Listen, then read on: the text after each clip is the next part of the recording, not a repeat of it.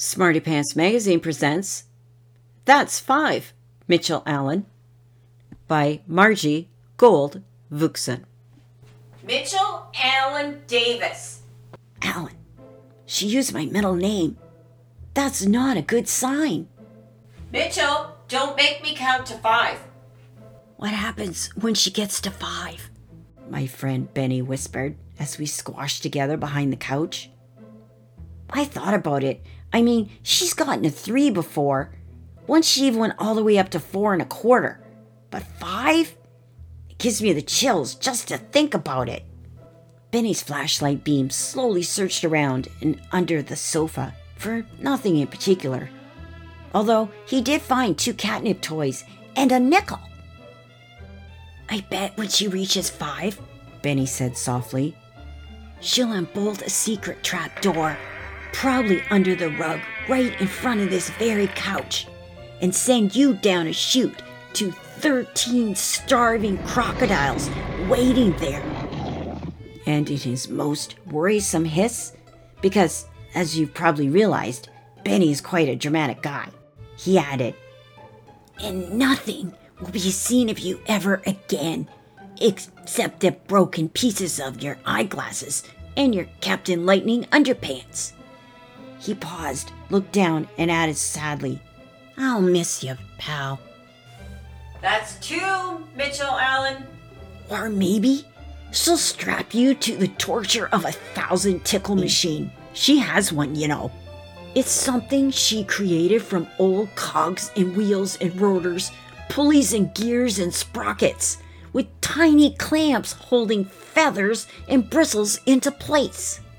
Benny's an expert about rotors, sprockets, and stuff. He always says he's going to be an engineer like his aunt when he grows up. With the flick of a switch, the torture of a thousand tickles machine will launch into motion. Its sensors will buzz and sniff around until they find your bare feet and they'll tickle your little tootsies until you scream like crazy. I listened spellbound as he continued. Then it will creep like a huge hairy spider up your sides, aiming directly for your stinky little armpits. Three. I'm up to three, Mitchell. I wondered what she would do. Nothing. My big sister once told me it's probably just an idle threat. But what? Hadn't my sister thought about the possibilities of alligators and armpits? Four. Now you're gonna get it, Mitchell. Oh, oh no, not, not it. What is it? It's probably something like a six course dinner of fried ferret faces, Benny suggested.